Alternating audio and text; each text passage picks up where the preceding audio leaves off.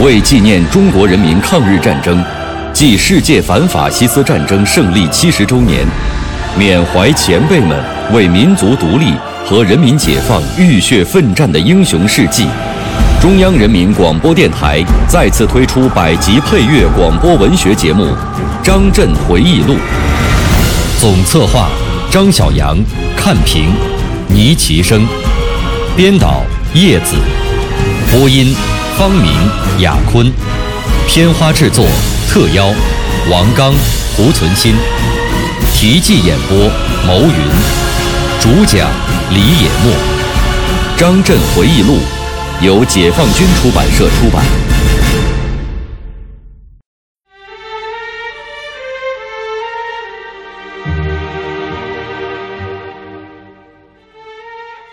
战役系学员的年龄多在四十至五十岁之间，都是军职以上干部，经历了长期革命战争的锻炼和考验，有着丰富的作战指挥经验和较高的政治素质，也善于独立思考。不少人是我军赫赫有名的战将。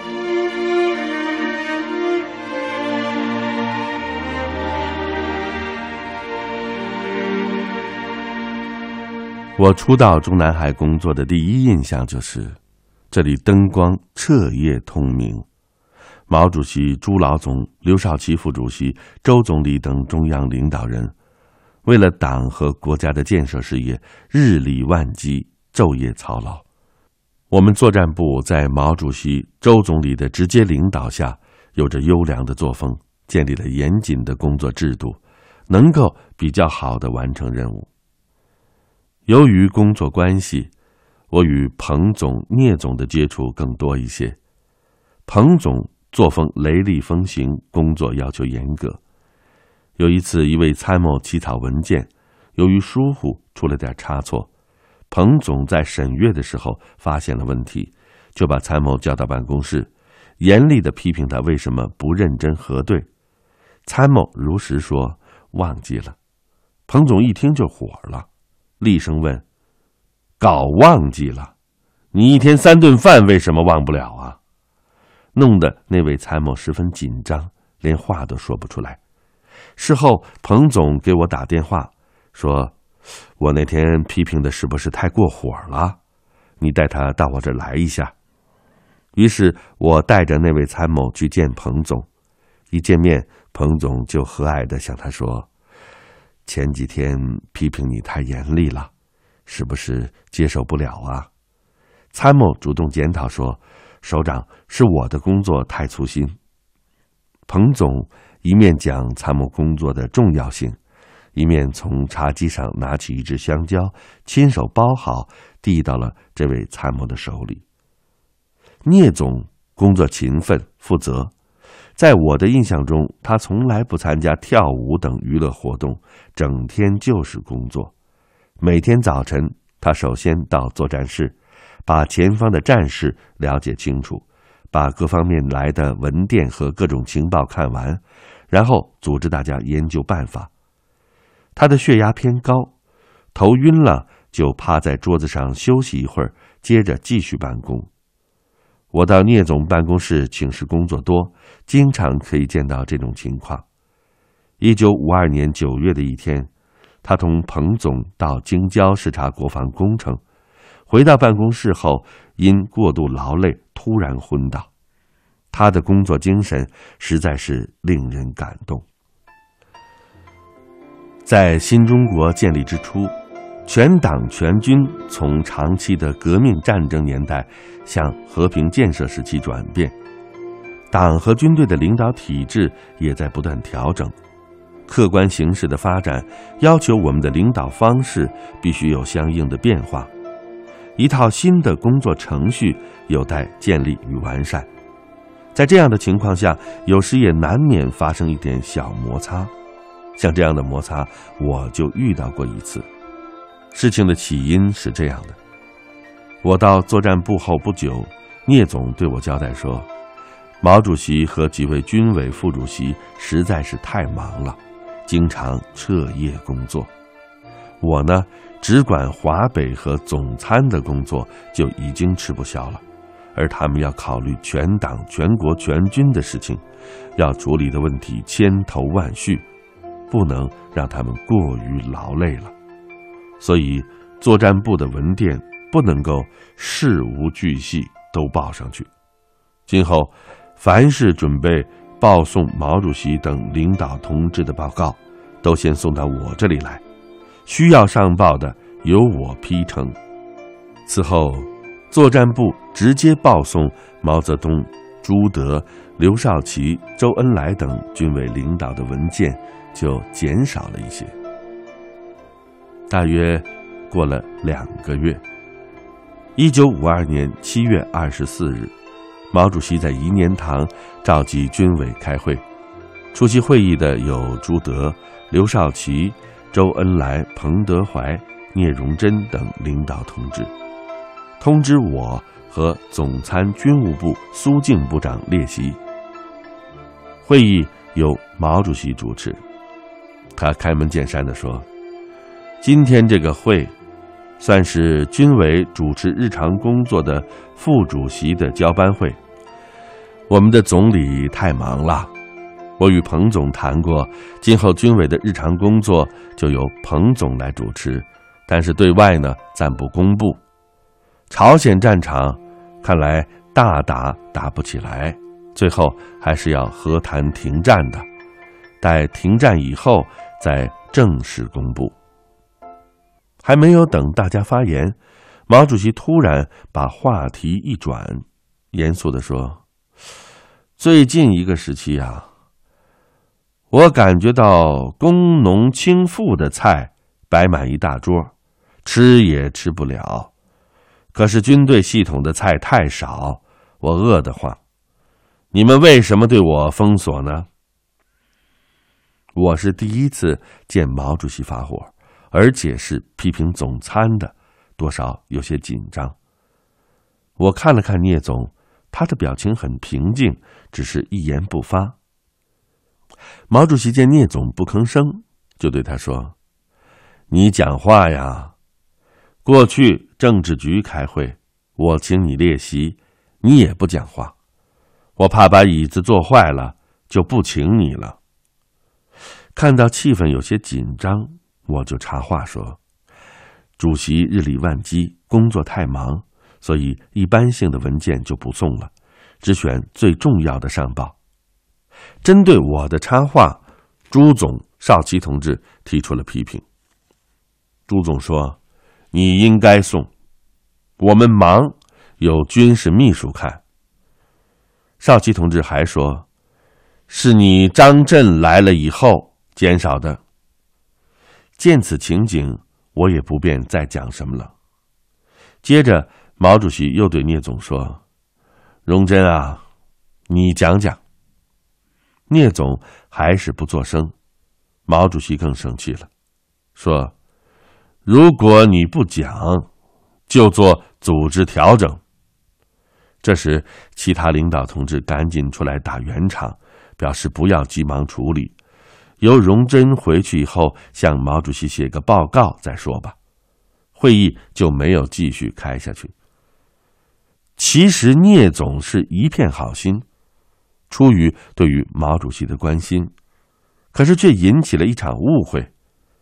但是聂总并不介意，会后立即召集总参各部、各特种兵和总后勤部的领导人，如实传达了毛主席的批评，和大家一起研究报送文件的具体办法，并于七月三十日向毛主席呈递了书面检讨报告。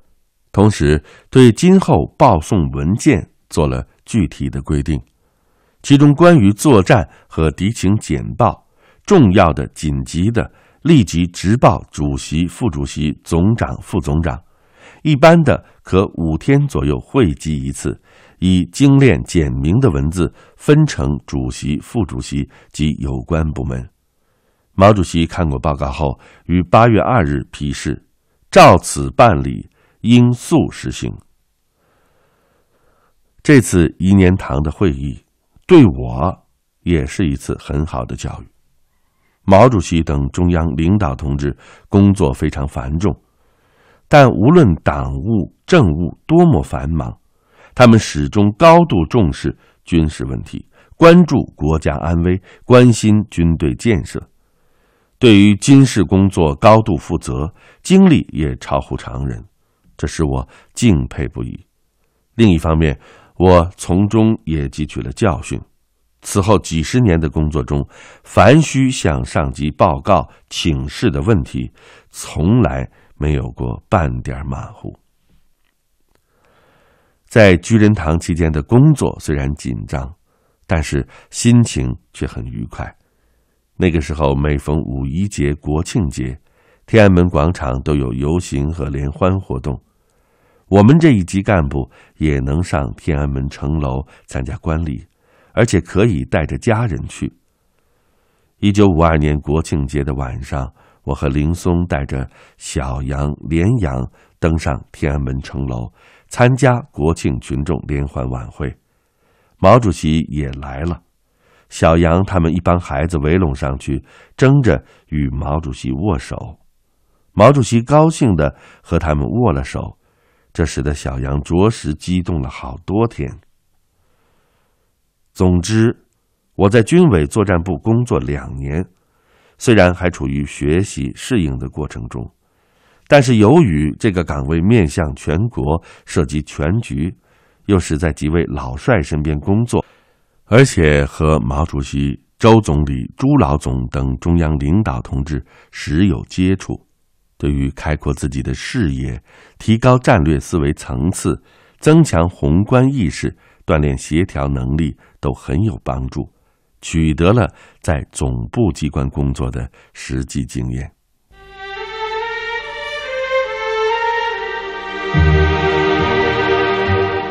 一位来自我军历史上第一个将军系的将军的回忆，一支能武又能文的新型军队的赞歌：鹰击长空，鱼翔浅底，万类霜天竞自由。他在军事学院的十五年里，兢兢业业。我是王刚，我是蒲存昕，您正在收听的是《张震回忆录》第七章《军事学院十五年》，题记演播：牟云，主讲人李野墨。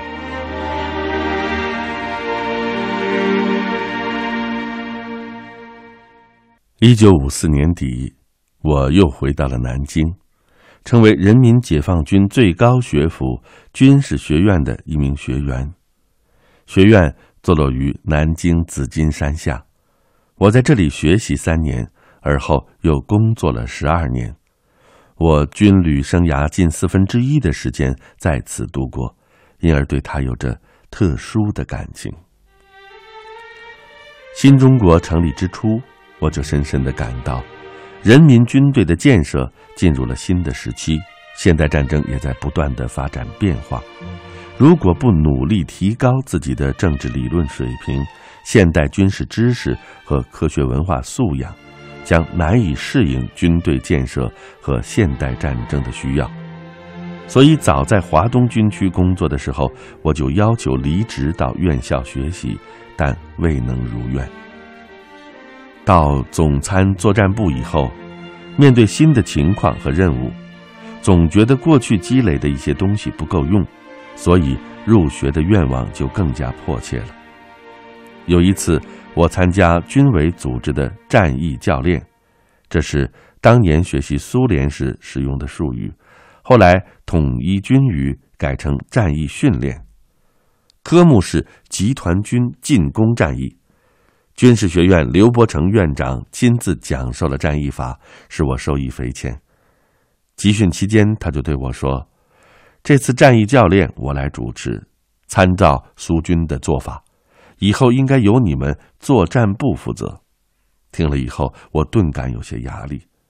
战争年代，自己虽然参加过一些大的战役，但是现代战争的知识远远不够。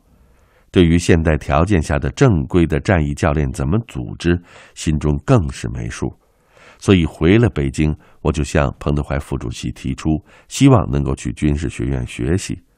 彭总笑着说：“你们这一级干部是毛主席管的，我怎么管得了呢？”我听得出来，他这是在婉言拒绝我。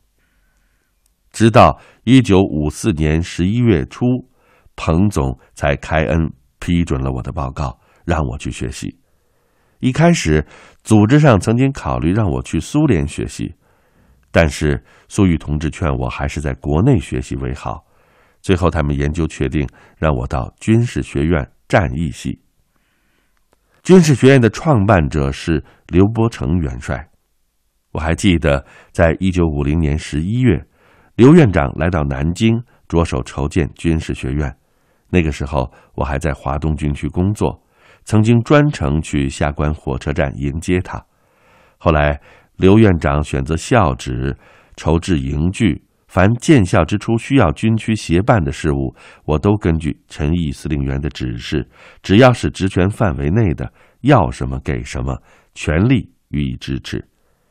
一九五一年一月十五日，军事学院召开成立大会，我也有幸应邀参加。那激动人心的场面，深深的印在我的脑海里。开办战役系早就在刘院长的计划当中了。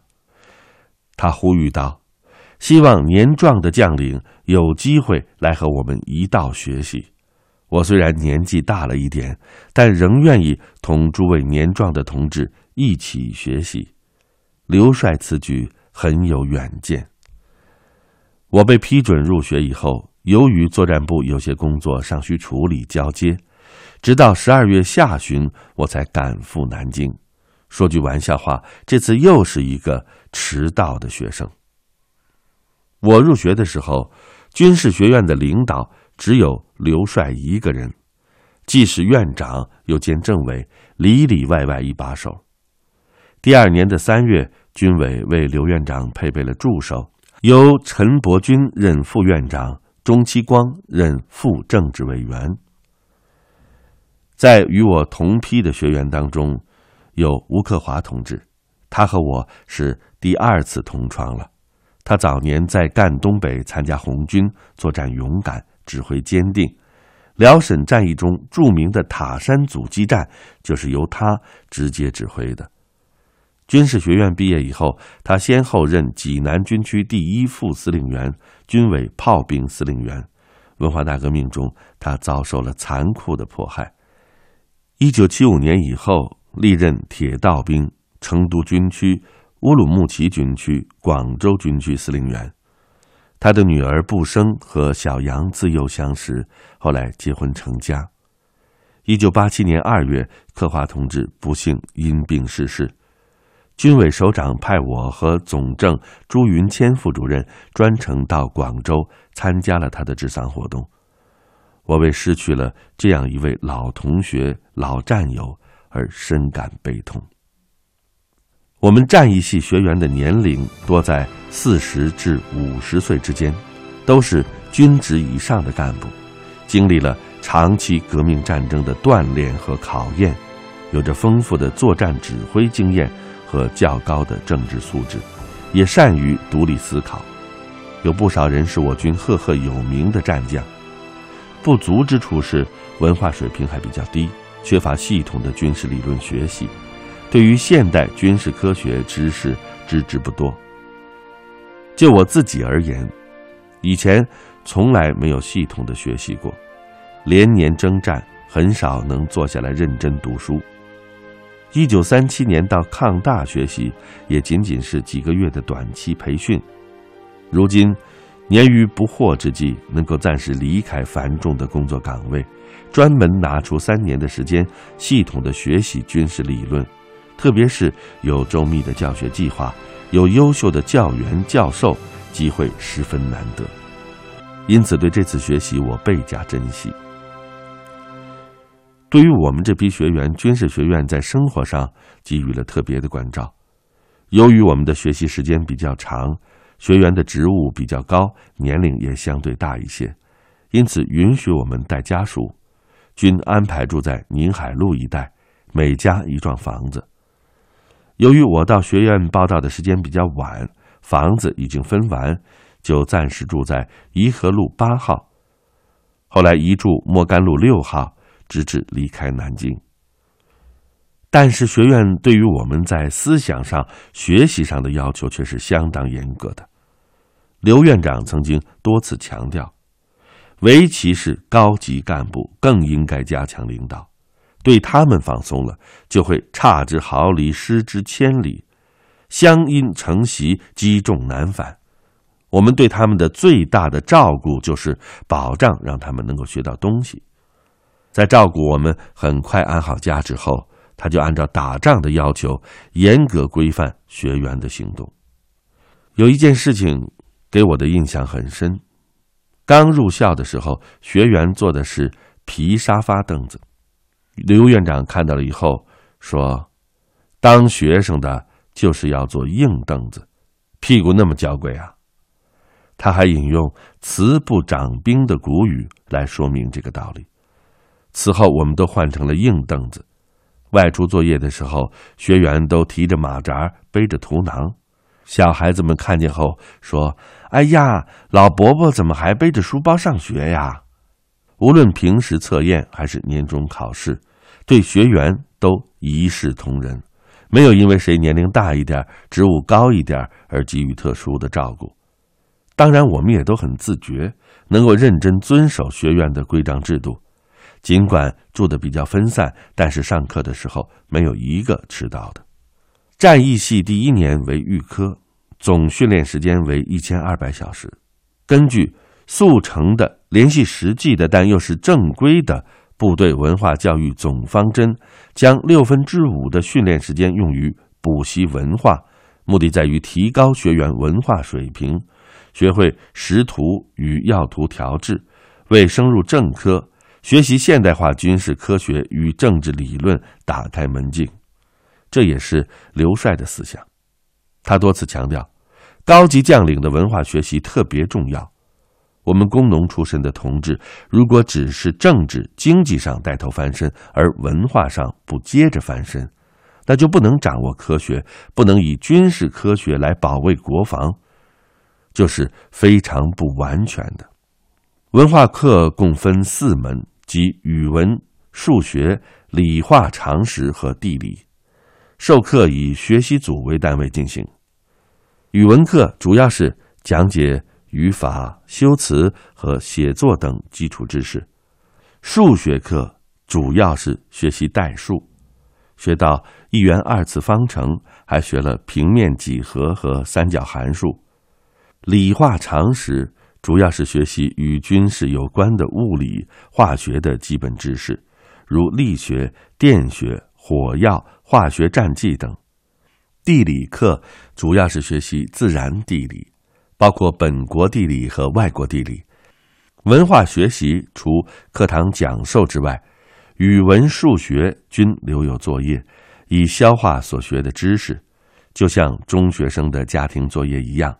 一年下来作业本就有一大摞。几十年过去了这些作业本我仍然保存着这毕竟是自己的劳动成果呀。